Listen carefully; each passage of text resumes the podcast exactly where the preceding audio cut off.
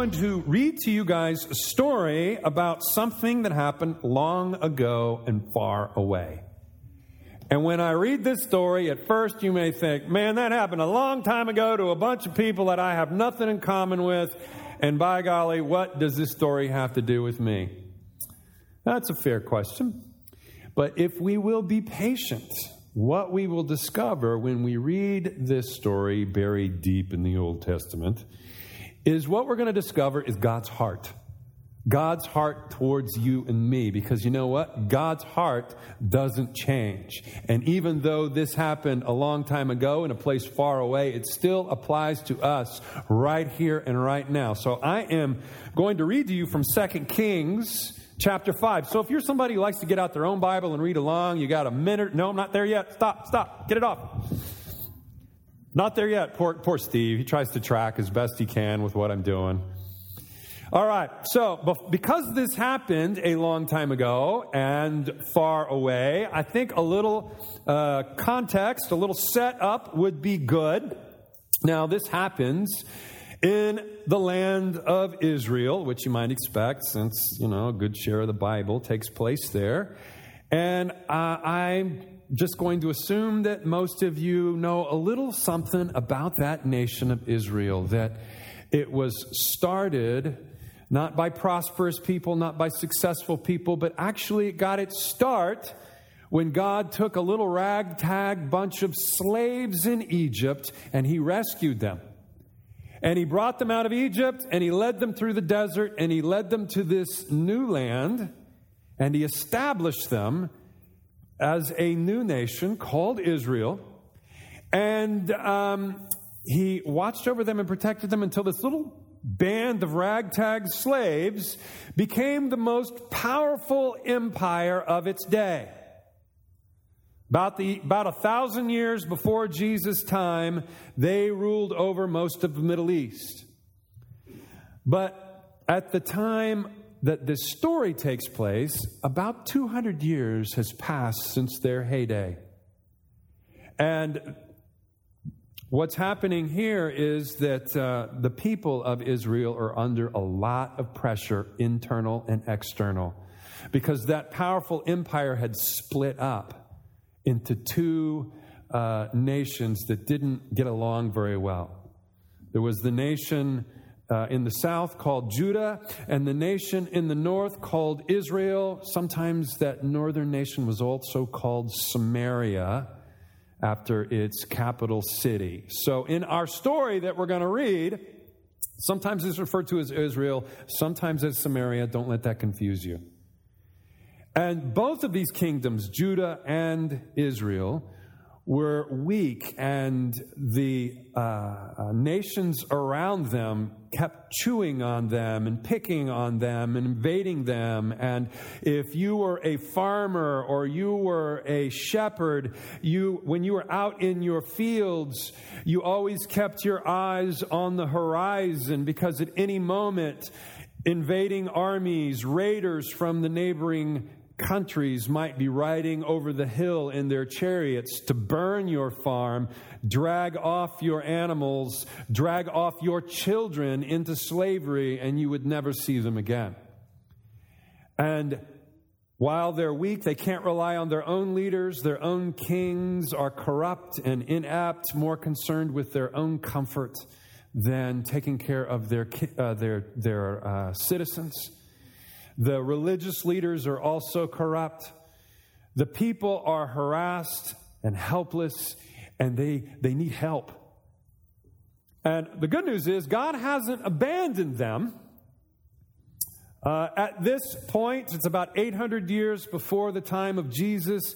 The way that God is still with his people is he's sending them prophets and these prophets are there to challenge the corrupt kings, and they're there to call the people back because the people really had stopped worshiping God. They were worshiping the pagan gods of the nations around them.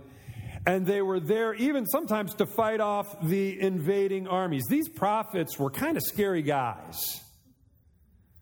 You know, they, they had the power of God flowing through them both to heal and to destroy. And sometimes they even scared the people they were there to help. And the greatest prophet at the time of our story is a man by the name of Elisha. And Elisha, man, he epitomizes everything that a prophet should be. Even his name stands for his purpose because the name Elisha means my God is salvation. His very name reminds the people of where their only hope lies. So, with all that set up, just keep in mind how desperate these people are as we read this story in 2 Kings chapter 5, beginning in verse 1. Listen now to the word of God. It says, The king of Aram had great admiration for Naaman, the commander of his army, because through him the Lord had given Aram great victories. But though Naaman was a mighty warrior, he suffered from leprosy. Okay, so there are a lot of surprises in this story. And the very first surprise is hey, it doesn't even start in Israel. It doesn't start where you think it's going to start. It starts in the neighboring pagan country of Aram, which is now what we call Syria. So, right next door to Israel. And it's going to star the general of the Aramean army.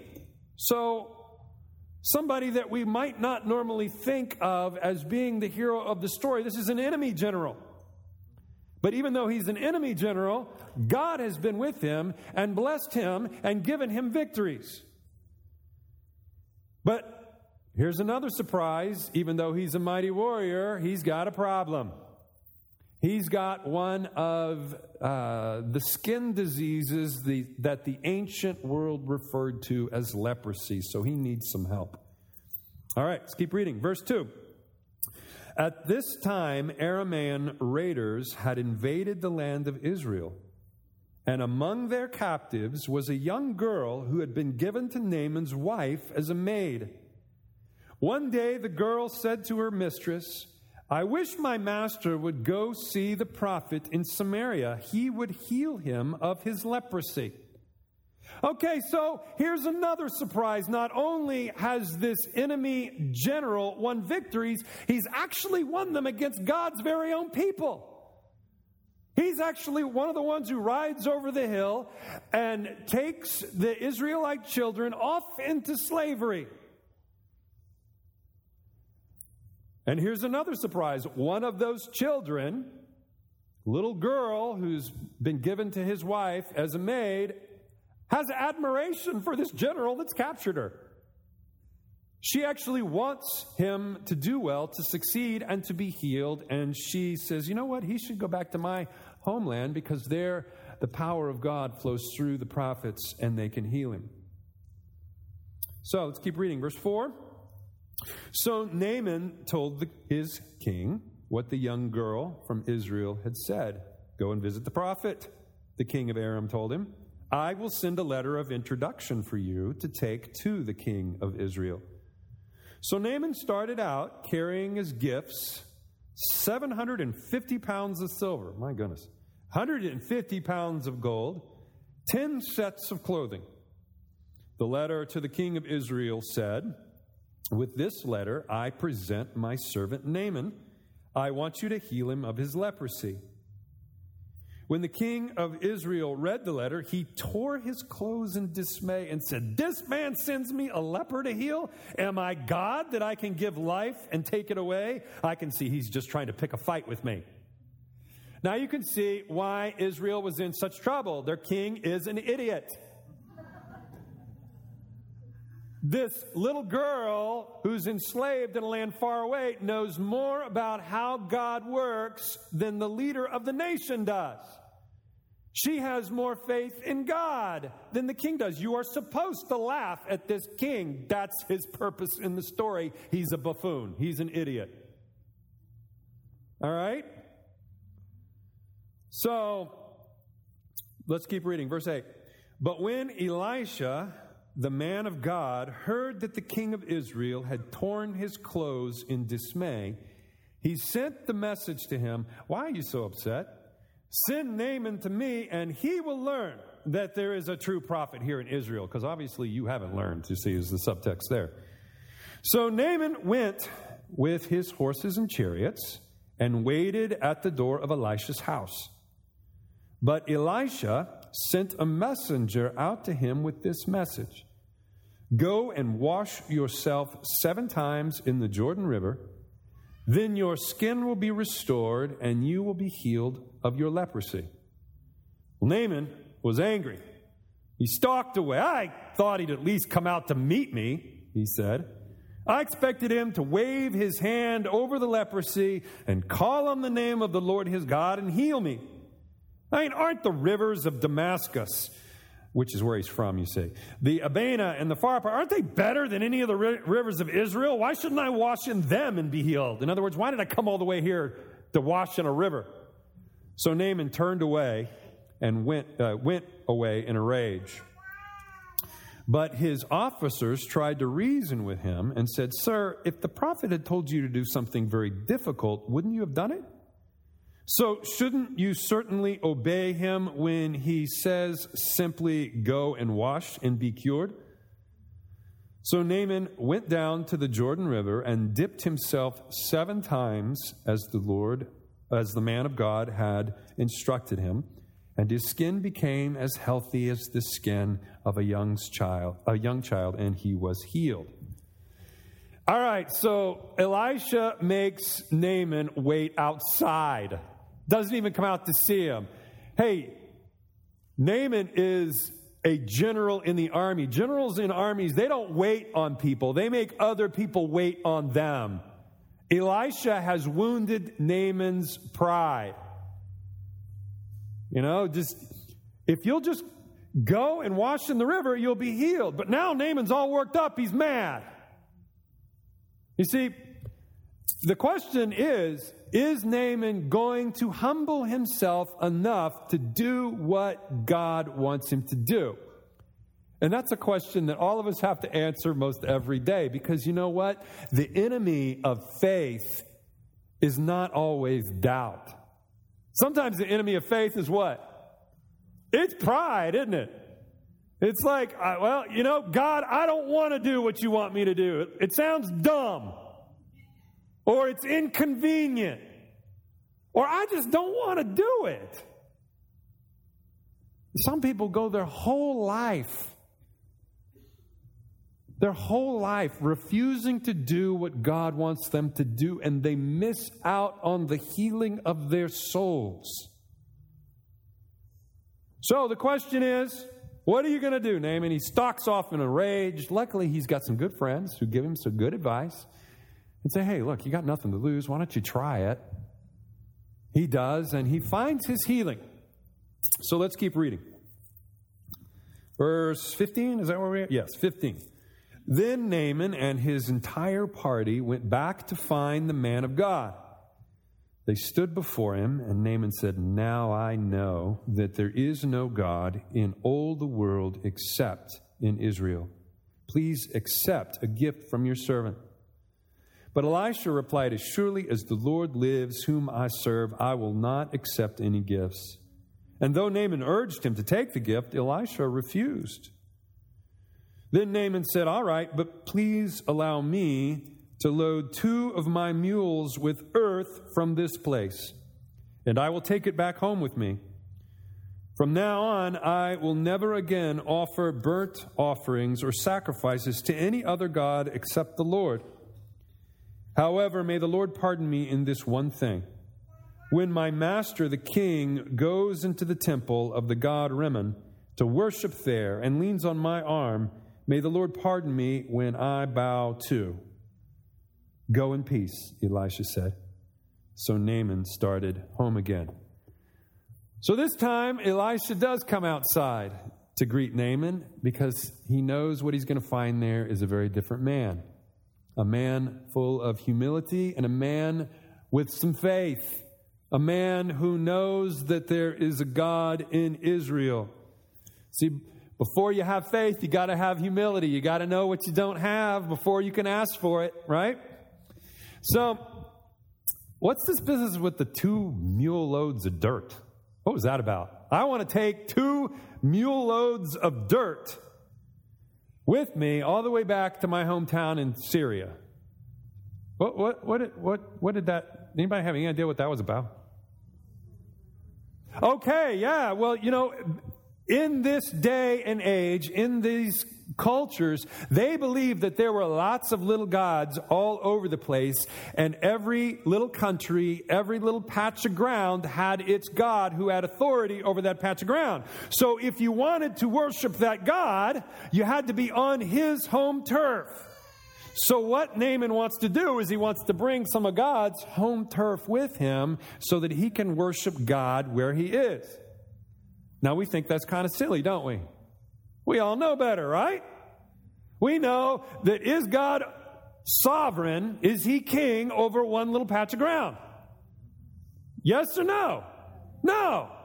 A little bit later, one of the better kings of the southern kingdom in Judah prays this prayer. He says, God of Israel, you are enthroned between the mighty cherubim. Cherubim is another word for angels.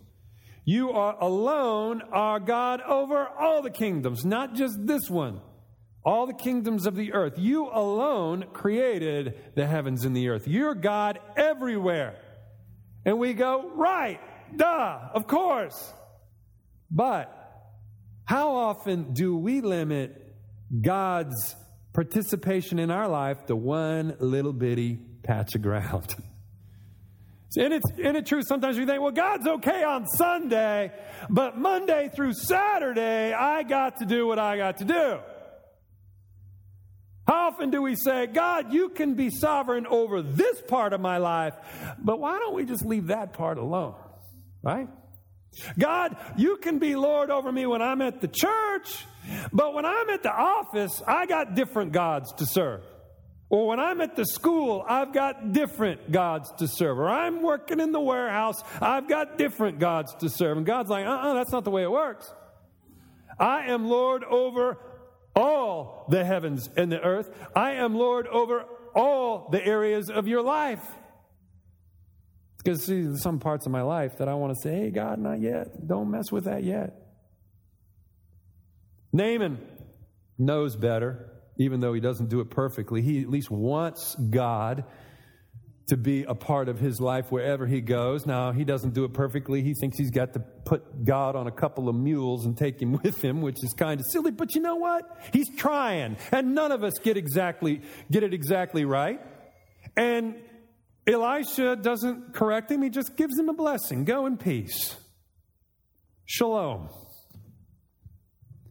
And you know, you'd think that'd be the end of the story because, you know, you've had this proud, kind of arrogant general, this worshiper of pagan gods, and all of a sudden now he knows who the real God is, and he has faith and he has humility. And you'd think that's the end of the story. But there's not. It's not, because there is this guy who thinks that God got it wrong. There's a guy who thinks that God has made a mistake with this pagan enemy of God's people. Now, you haven't heard his name yet, but he's been on the sidelines observing all this, and now he gets ready to take action. All right, verse 20. But Gehazi, the servant of Elisha, the man of God, said to himself, You know, my master should not have let this Aramean get away without accepting any of his gifts. As surely as the Lord lives, I will chase after him and I'll get something from him. So Gehazi set off after Naaman. When Naaman saw Gehazi running after him, he climbed down from his chariot and went to meet him. See, you see the humility there. Is everything all right? Naaman asked. Yes, Gehazi said, but my master has sent me to tell you that two young prophets from the hill country of Ephraim have just arrived, and he would like 75 pounds of silver and two sets of clothing to give to them. By all means, take twice as much silver, Naaman insisted. He gave him two sets of clothing, tied up the money in two bags, and sent two of his servants to carry the gifts for Gehazi. But when they arrived at the citadel, Gehazi took the gifts from the servants, sent the men back, and then he went and he hid the gifts in the house. When he went in to his master, Elisha said to him, Where have you been, Gehazi? Uh, I haven't been anywhere, he replied. But Elisha asked him, Don't you realize that I was there in spirit when Naaman stepped down from his chariots to meet you? Is this the time to receive money and clothing, olive groves and vineyards, sheep and cattle, male and female servants? Because you have done this, you and your descendants will suffer from Naaman's leprosy forever. And when Gehazi left the room, he was covered with leprosy. His skin was white as snow. So, the verse 26, Elisha says, You know, don't you realize I was there in spirit? Now, I, have used that expression. You ever use that? Anybody ever said that to you? You know, they can't be where with you. You know, you got something to go to, or you got some event you got to go to, you got something you got to do, and they say, I can't be with you, but I'll be with you in spirit. You ever heard that? What did it mean? Nothing. Absolutely zero, right? They weren't there. But when God says it, when the prophet of God says it, it means something. It means God saw what you did and he showed me too. And you can see why the prophets, these prophets are scary. The power to, to live, the power to die flows through them because God is sovereign over all of it. And we might think, well, you know, was, was, was God, was Elijah, Elisha, was, was, was a little hard on Gehazi? I mean, my gosh, okay, so he was greedy and he was dishonest, but leprosy? Does that seem a little harsh? The little boy in the back going, no, he deserved every bit of it, yeah. well, look, here's the thing Gehazi's root problem was not that he was greedy, it wasn't even that he was dishonest.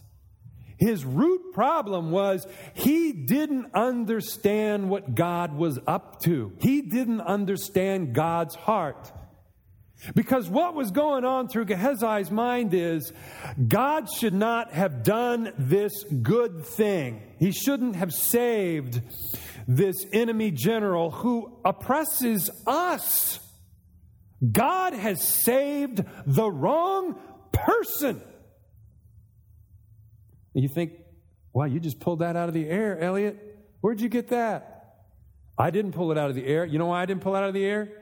Because that's exactly how Jesus uses this story. I mean, it's not a really well known story, but there's a better known story in the New Testament that plays off this story. See, when Jesus first started his ministry, he was going to all the same places Elisha went up in the north of Israel, what was once Samaria Jesus was going back and he was doing exactly the same kinds of things that Elisha had been doing. He was healing people. He was doing all these. People were saying, There is a new prophet, a prophet like one of those old prophets has come among us. And something that's very key to know is even though Elisha lived 800 years before Jesus, at the time of Jesus, the people of Israel are under the exact same kind of pressures that they had been under 800 years before. They were oppressed by pagan invaders. This time it wasn't Arameans, it was who? It was Romans who were occupying the country and imposing their culture and imposing their religion and imposing economic taxation. And the small farmers and the small herdsmen were getting economically squeezed. And they were under all this pressure to give up their ways and take on the ways, the pagan ways of Rome. And they needed help. And at this point, they weren't getting any from their own leaders. Their own leadership, their own kings were corrupt and just interested in their own comfort and power. Their own religious leaders were corrupt and just interested in their own power and position. And they need some help from all of these awful people. Their enemies, external and internal, are just putting the screws to them. And so they have this prophet, this Jesus. And they're hearing these amazing things about him. But they're also hearing some troubling things about him because this Jesus is also going to some of their enemies and he's actually taking care of them. And then all of a sudden, this prophet, Jesus, is there in their midst. He's in their, their, their place of worship on the Sabbath. And he's come to explain what he's doing. And every eye is on him, and he gets out one of the Old Testament scrolls and he finds the prophet Isaiah, and he's about to sum up his mission among them. And he reads this, and this is in Luke 4, but he's reading from Isaiah. He reads this The Spirit of the Lord is upon me, for he has anointed me to bring good news to the poor. He has sent me to proclaim that the captives will be released and the blind will be set free and the oppressed will be set free. The blind will see. And that the time of the Lord's favor has come. Every eye is upon him. He says, That's why I have come. And they're like, Well, wait a minute. You didn't finish the verse. Because, you see, the people of Jesus' time, they knew their scriptures better than we do, and they knew that Jesus had actually stopped reading from Isaiah right in the middle of a verse. And you want to know what the rest of the verse says? The time of the, uh, of the Lord's favor has come, and with it, the day of God's anger against their enemies. And that's what they want to hear that God is going to save us and crush all of these enemies, external and internal, that are giving us such a hard time. And Jesus can feel their hostility because what they're basically thinking is he wants to save the wrong people. He wants to save all these people that are doing all these horrible things to us. And Jesus can feel their hostility, their anger just below the surface. And they say this they say, they were amazed well, this is our translation. It says the gracious words that came from his lips, as if he, I don't know, was a good speaker. That's not what it means. It means they were, they were amazed that he left out the punishment part. He only gave words of grace, only gave words of forgiveness, words of healing. Where's the part where you smash our enemies? And you know what Jesus does at this moment? He makes it worse. He says, I know what you're thinking and let me remind you of a story from the Old Testament. And what story does he remind him of? The one we just read. Put it up there. Jesus says, You know, there were many lepers in Israel in the time of the prophet Elisha, but only one was healed, and that was the foreigner Naaman. And that infuriates them because what he's saying is God has always been in the business of healing the wrong people, of saving the wrong people, of forgiving the wrong people. And God hasn't changed in the last 800 years, and that's why I'm here. Now, let me ask you a question.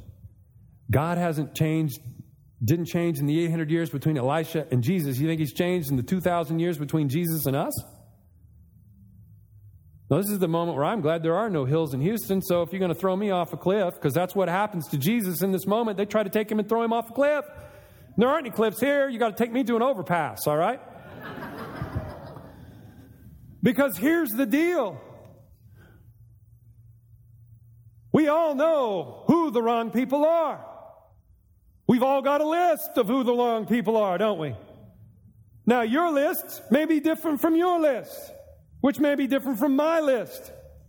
But we've all got a list of the people that we know make this world a worse place, right? We've all got a list of the people that just are there to hurt us one way or another.